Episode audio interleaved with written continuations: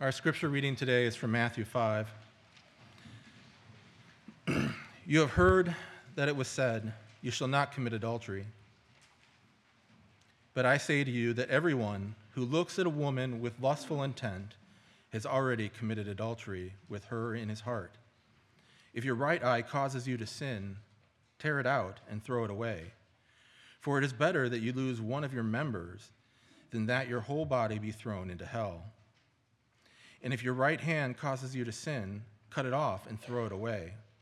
For it is better that you lose one of your members than that your whole body go into hell. It was also said, Whoever divorces his wife, let him give her a certificate of divorce. But I say to you that everyone who divorces his wife, except on the ground of sexual immorality, makes her commit adultery. And whoever marries a divorced woman commits adultery. The word of the Lord. Let us pray. Lord, you are our shepherd. Shepherd us today through the preaching of your word. Lead us to living waters and the bread that will satisfy. Give Andrew wisdom in his words today. And through your Spirit, let his words both pierce our hearts and strengthen our souls. Help us to take these words into the week and wrestle with them. Bless us this week, Lord, in your name. You may be seated.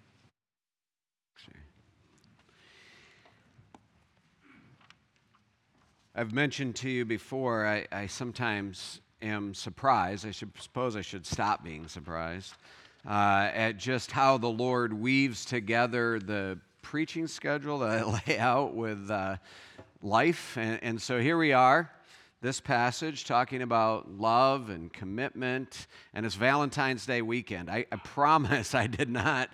Uh, did not even th- i mean you just you see how we've laid out the series we're just kind of following it along and, and yet here we are um, some of you you know as we walk through this series um, there's just a sense that you come to talk about sex sexuality lust marriage divorce all of those things that that these are, are really deep topics and I, I am fully aware of that. Really appreciated the, the words of John Stott, who is a commentator, wise pastor, uh, just talking about these areas. And he, he says, you know, there's almost no unhappiness so poignant as the unhappiness that we uh, experience around these issues of broken sexuality, of an unhappy marriage, almost no tragedy so great as the degeneration of what God meant for love and fulfillment into non relationships of bitterness, discord, and despair. I hope, he says, that I shall be able to write with sensitivity, for I, I know the pain which many suffer, and I have no wish to add to their distress. Yet, it is because I am convinced that the teaching of Jesus on this and every subject is good, intrinsically good, good for individuals, good for society, that I take my courage in both hands and go on. Uh, like I said, it just deeply resonating. I, have spent 30 years in, in ministry have had many conversations with folks in these areas broken sexuality, uh, broken marriages, unhappy marriages, all, sorts of different things. And, and I can relate with Stott to the pain that is there, uh, the shame uh, that is connected with uh, our broken sexuality, both things that we have done as well as things that have been done to us. Um, uh, there's just uh, a, a, trapped feeling uh, for many people when it comes to these issues. And uh, you know, I, I, look at the next 30 minutes or so and, and put it up against the uh, the messages of our society that come in so many ways. I mean, whether it's our billboards or watching the Olympics or whichever way that they come, I mean, we are just constantly bombarded with, with messages, with regarding our sexuality. And, and they, as I wrote on Friday, it, it, it's an interesting mixture. There, there's both this debasement of our sexuality in the sense that it's just a physiological function. You can just do whatever you want. It's a little bit like going to the gym or exercising or whatever. You're just working out your bodily functions. Or it's this exalting uh, of our sexuality, where it becomes everything. It becomes our identity. It becomes, you know, so much of who we are. Uh, what we want to do this morning is we want to understand what Jesus is teaching us here in the context of uh, what he's saying in the Sermon on the Mount. And, and, certainly we're going to fit this in contextually as best we can, but also in terms of the whole scriptures. Because sex is one of those good gifts that God has given to us as individuals. Uh, I like how Jim Weidenar puts this uh, in an article. He works with Harvest USA. Some of you are familiar with that ministry as they step in and seek to speak with gospel truth into a sex saturated society. He says sex is a picture of the gospel, but it is not the gospel. Uh, in the unbelieving world, sex is salvation. So, as we wrestle with these things, the, the real question that we have to wrestle with is not what is sex, but what is salvation? Where do we turn to when we are seeking those things of highest value? What provides goodness and life to its fullest extent? What will bring ultimate joy and human flourishing? The world says it's sex, it's our sexuality, uh, outside of any inhibitions, guided by our internal in, impulse. But the scriptures, and Jesus is pointing us in this way, uh, it says that our highest life is attained by expressing yourself, especially your sex and gender, according to what the church says, according to what the scriptures say, according to what Jesus has laid out. And our eternal life is only found uh, in our union with Christ. So here's the picture that I think Jesus is giving us here in these two little pericopes. You have heard it said, but I say he's dealing with that same formula. Uh, again, the teachers of the law want to reduce the law uh, down to just simply the act of committing adultery. Jesus is wanting to expand the law uh, to I- encompass our hearts. Uh, the, the, the Pharisees were wanting to focus the the adherence to the law to our external behavior. Jesus is wanting to connect it to our internal and, and to the way that we are with God in union with God. And what, he, what I believe he's wanting to communicate to us here is that the best life that we have is one that is connected, uh, that flows through our connection with Christ and out into a lifestyle of committed, self sacrificial love uh, that resists furthering of ourself at the expense of another. And it walk through that with you this morning. Uh, I'll say it again just in case you want to write that down. Jesus calls his followers to a life of committed, self sacrificial love that resists furthering oneself at the expense of the other uh, or another. And that comes through very clearly here in these two passages. You have heard it said, uh, You shall not commit adultery, but I say to you, everyone who looks at a woman with lustful intent has already committed adultery with her in his heart. What is Jesus saying here? What is he not saying here? Uh, he is not saying that this is a problem that only men have. Uh, we know that anybody can uh, sin with the eye, in the heart, uh, all of these things. Jesus is speaking into his day. He's probably addressing uh, a lot of men in spiritual uh, or in different positions of, of leadership.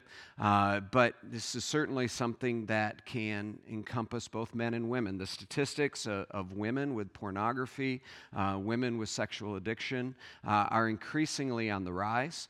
Uh, so oftentimes we stereotype people in one particular place or another, and, and that's just simply not true, and that is not what Jesus is intending to do here. Uh, like we said, he's intending to uh, broaden this definition and, and connect the, the act of uh, adultery with the broader impulses of the heart. What, what he's saying here and what we're really needing to grapple with is that it is not merely external obedience. It's not merely external conformity that we have to deal with on any of these things. We're, we're talking about anger last week. We'll talk about truth telling. Next week, we're going to talk about neighbor love as we go on and what that means. And, and Jesus is saying what you really have to deal with is your heart. And, and, part of what he is trying to expose to us is that when we really take it to that level, we all are in need of a righteousness that exceeds that of the scribes and the Pharisees.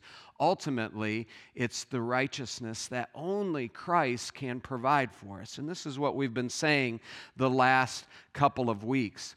Here he focuses on uh, on lust. He focuses on anyone who looks at a person who is not their spouse. The biblical view uh, of, of love uh, and marriage and how it gets expressed is that it's a man and a woman in the context of marriage. And, and, Jesus is saying anything that is outside of that in terms of expression is a form of using other people. Uh, there is that, that look, that lust that seeks to gain control, that seeks to um, enter into a relationship without giving of yourself, just to take. Uh, there is uh, an anonymity to it, there is a, a lack of vulnerability that really cuts at the basis, the nature of what our love is. And it's a self centered taking that, that doesn't have the commitment that should be intrinsic in the kind of love that the scriptures take. Uh, we see this same idea coming through in this uh, context of divorce. Uh, Jesus says, Whoever divorces his wife, let him give her a certificate of divorce. But I say to you, uh, everyone who divorces his wife, except for on the ground of sexual immorality, makes her commit adultery. Uh, one of the thing, one of the places that we can see an expansion of this is a little bit later in the book of Matthew in chapter 19. Here, Jesus takes what he gives very quickly there in Matthew chapter 5 and he expands on it and he says, uh, The Pharisees came to him and tested him, saying, Is it lawful to divorce one's wife, one's wife, for any cause? Uh, some of you know there was a debate between two. Uh, Pharisaical schools between the school of Hillel and the school of uh, Shemael, I think that's the name. Uh, and, and one was much more conservative, the other was much more permissive. The one school said that you could, you could divorce your wife for any cause. So that's that's the context of that question, and that's what they're asking. If, if your wife burns the roast on Sunday, you know, that is grounds for divorce. Now, some no, I don't think anybody feels that way, but uh, that, that was their idea. Like, if she displeases you in any way through her appearance, through her cooking, through uh, any of these things, you can just write her the certificate of divorce and, and you can and send her away. And they're asking questions about that. But Jesus is saying, listen, you, you have it all wrong. You're, you're looking for this external sort of ways that you can conform to the law. Um, but, but Moses didn't give you this.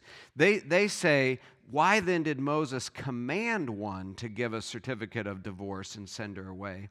Jesus said, Listen, Moses never commanded you. It was because of the hardness of your heart that Moses allowed you or permitted you uh, to divorce your wives. But from the beginning, it was not so. He wants to put the focus on the intent. Like, what is it that God called us to? It, it wasn't this sense where we come into our relationships, uh, where we come into interactions, males, females, with regards to our sexuality or however that works out, that we could take. And as soon as uh, that is over, as soon as that uh, no longer meets our needs, then we can just move on. Whether it's through you know, the lustful thoughts and the way that we use those with pornography or whatever it might be. There's no commitment there.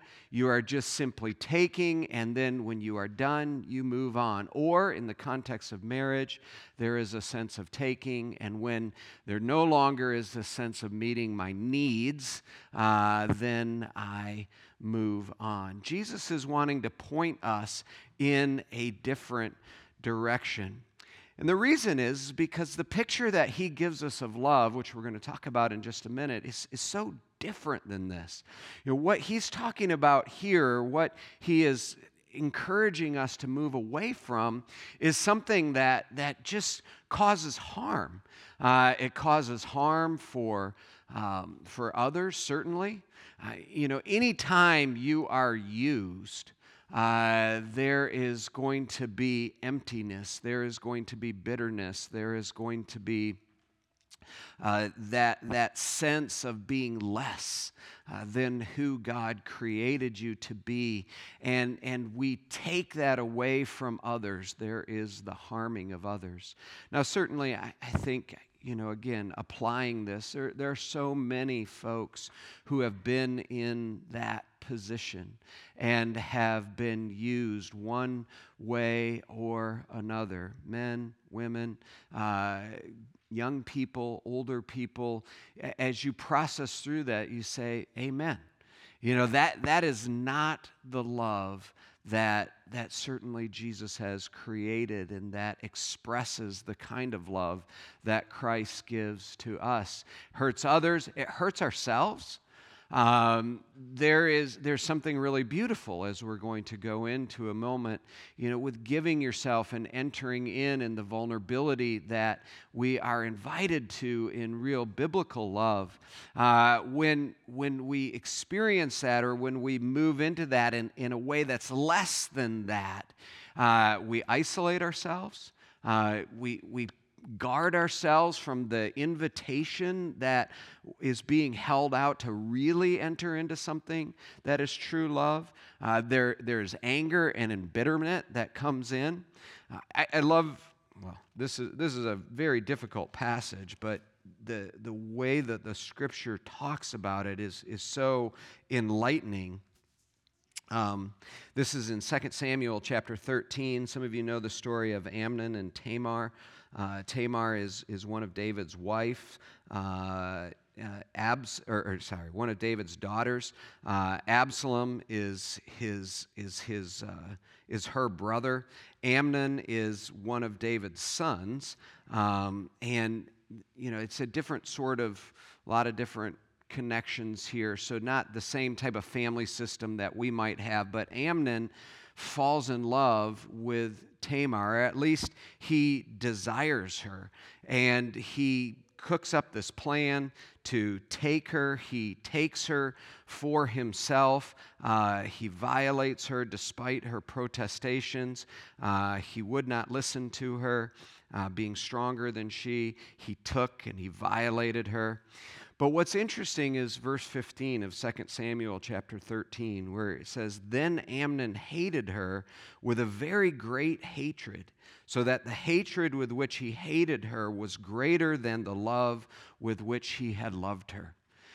And it just demonstrates how, how destructive uh, these types of, of playings out are for yourself uh, not to mention the, the person that, that you have acted out with or upon, or, or however that works out. The, this bitterness develops within yourself. And of course, uh, we know that it is very destructive in terms of our relationship with God. Um, David White, in a book on sexuality, talks about it this way He says, Sexual sin damages the self in a way that is unique, unlike any other sins. Why? Well, Paul points to the profound mystery, reminding that sexuality is a reflection of the ultimate union with Jesus. Sexual sin dilutes the greatest wonder in the universe.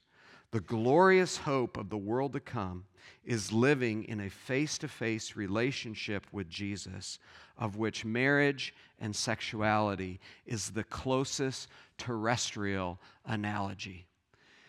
You see, when we, when we reduce or when we uh, move sexually in ways that aren't reflective of how God has laid it out, we're, we're hurting what we can see with regards to God. I mean, this is one of the most common occurrences or the most common metaphors that God uses to describe his relationship with his people. He, he's married us. He is the bridegroom. We are the bride.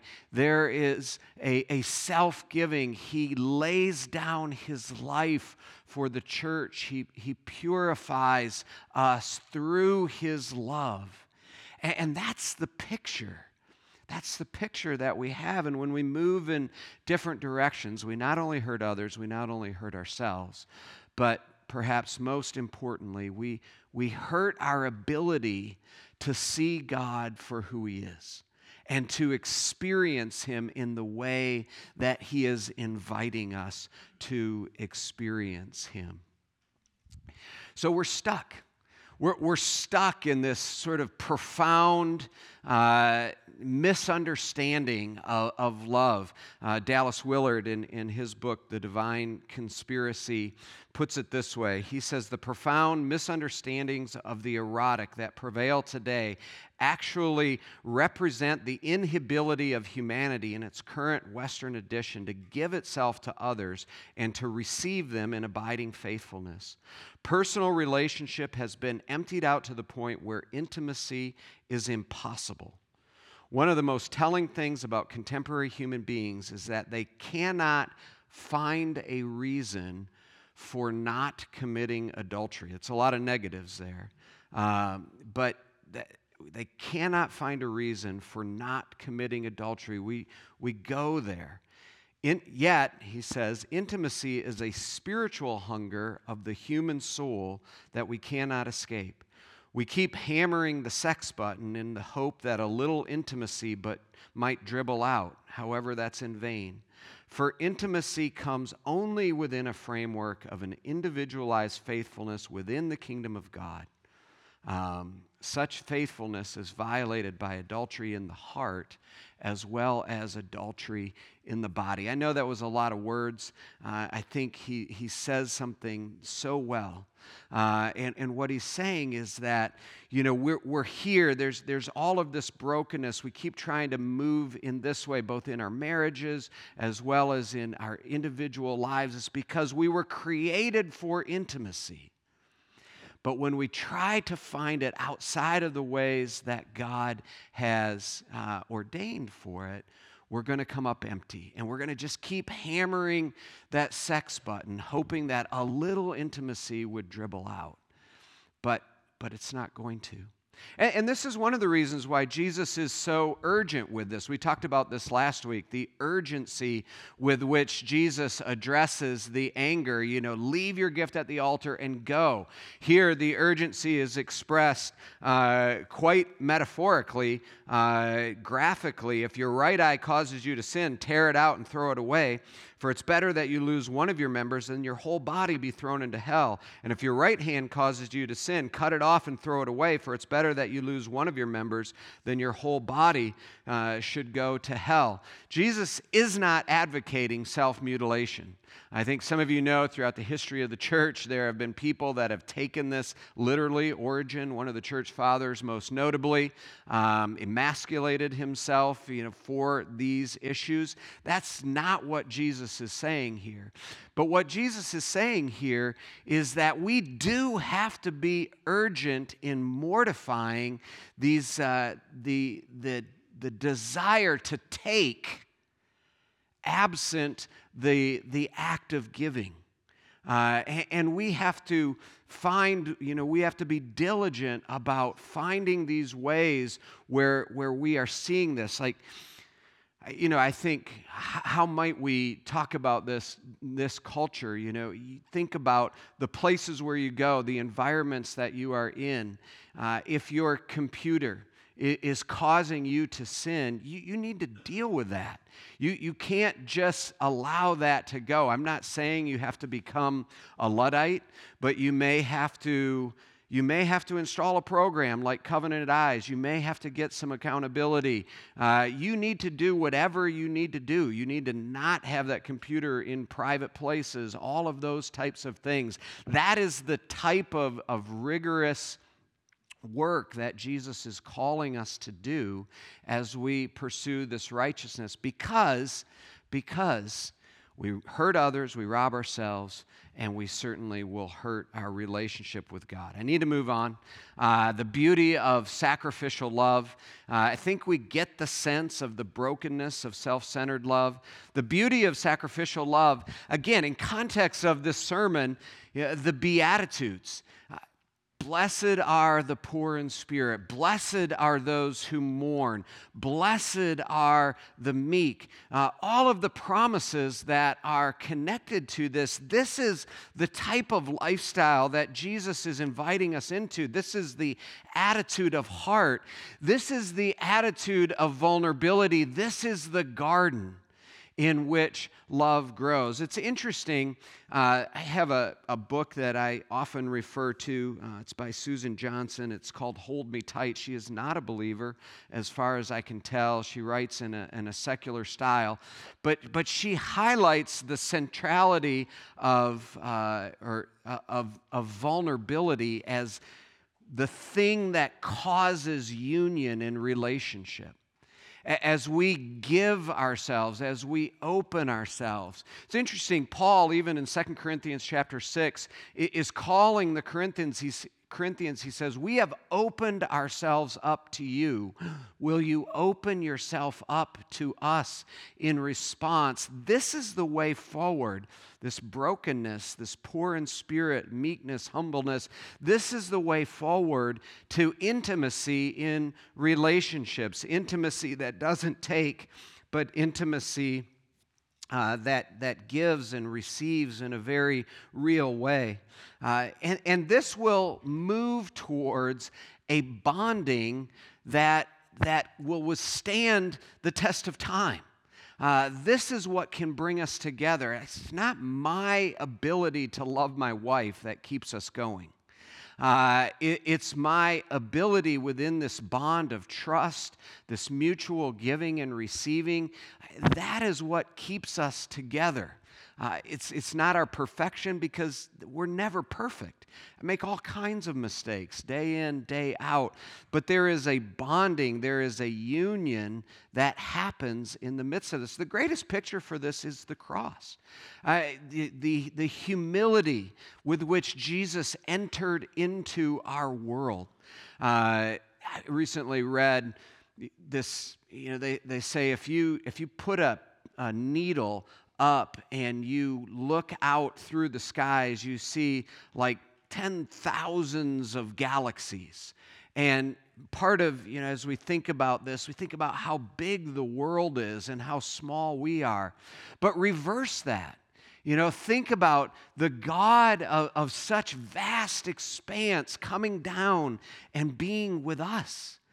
Emptying himself, making himself nothing, becoming vulnerable in a way that we can receive him, in a way that he could give himself to us and, and could marry us in such a, a, a beautiful way. That's, that's the picture, and that's what we're invited into a, a union with Christ. This is something that goes beyond just our identity.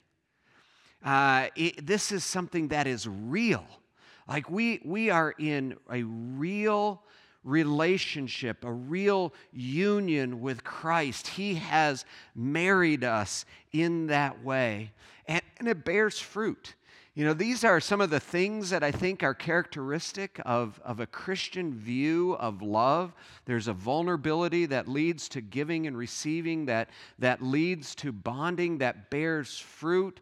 Uh, sometimes it bears fruit form of children. Other times it bears fruit in terms of, or it bears fruit in other ways as well in terms of service to the kingdom, all of those types of things. But, but that's the picture.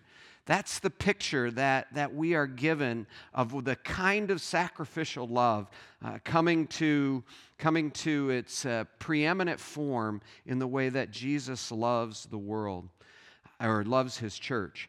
It's interesting, you know, when we think about it, and this is where I'm out of time. Uh, the conversations that we could have.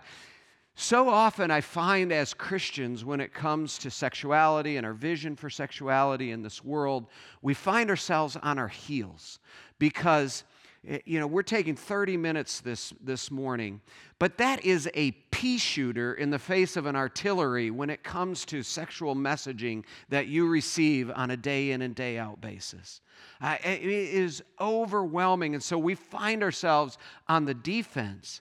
But the, the picture that the scriptures gives us is far more coherent you know, in terms of our identity, in terms of how we think about ourselves.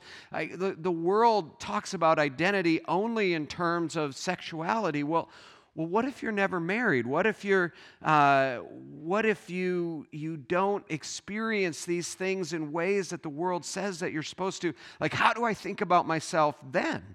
Like, how do I think? It, is is there any answer for that? But what I love about the scriptures picture as we push into the biblical view of sexuality it, it, has answers for the married, for the single, for the celibate. Uh, it has answers for the divorced. It has answers. There, there are answers for every person in a way that isn't completely focused on, on how we perceive or how we experience our sexuality.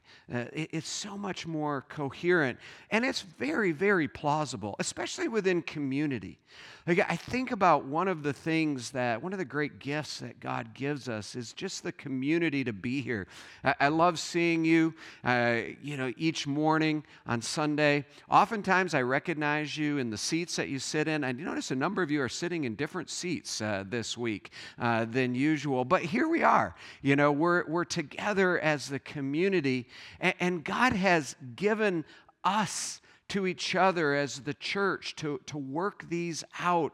And there is a plausibility uh, that goes beyond sort of our sexuality that is offered to us, the world just doesn't have. You, you, you only, if you are outside of the church, like you find your community with those who identify sexually as you do. Uh, but, but here we're, we're very different. Uh, we're married, we're single, we're celibate, we're divorced, we're, we're in different places in life. And the scriptures say that's okay because there's a vision of love that is bigger, that brings all of that in, that wraps it up. And the basis, of course, for this, as we have already said, is, uh, is the love of our King the, the love of our great bridegroom who has loved us and who has married us. And I want to just say a, a, a couple of things. Um, you know, one, just the, the confidence that we have in that. Again, we're, we're often find ourselves on our heels. And, and what I would really like to encourage us, encourage us is let's dive into this. Let's, let's own our Christian story with regards to our sexuality and let's, let's hold on to it as good and, and beautiful in the face of the culture. But let's also hear it as one that speaks to our greatest shames, that speaks to all of the places that we have been broken either by guilt or by um, uh, pollution of sin. In both of these ways, Christ comes to us and he loves us. You know, that, that story of Tamar and Absalom, there, there's so many broken pieces to that. You have Amnon and his desire, you have Jonadab and the way that he helps the situation go along. You have David and, and his refusal to step in as the king and as the father and to really bring justice to the situation. You have the tragic person of, of Tamar who spends her days in brokenness and mourning.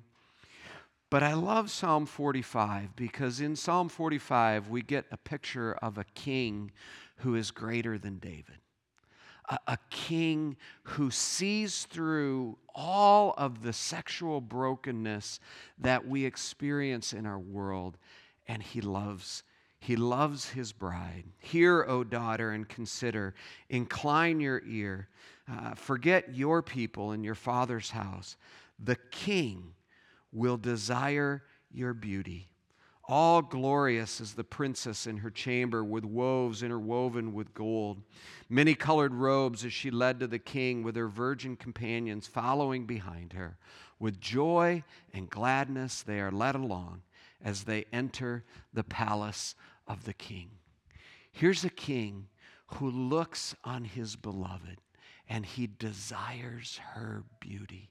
He doesn't see her as broken. He doesn't see her as marked or marred by all sorts of things. He can look past your brokenness, your shame. He looks past all of that. And he says, I love you. I love you because I have decided to set my love upon you from before the foundations of the world. I love you because I went to the cross to bear your shame, and you bear it no more. There is no condemnation for those who are in Christ Jesus. The robes that you have are white and they're pure, and you're beautiful and you're radiant, and I love you. This is the picture a self sacrificing, committed love that we sing about on Valentine's Day. Like, this is what we celebrate as it comes to us through the scriptures. Will you pray with me? Father, we thank you for this, uh, this word that indeed points us in a direction that is so beautiful, that is so lovely. Lord, you know our brokenness, you know our shame, you know the places that, um, uh, that, that we are just aching to be loved. We are aching for an intimacy. Thank you for uh, meeting us, inviting us further up and further in. Lord, we pray that you would take us, we pray. In Jesus' name, amen.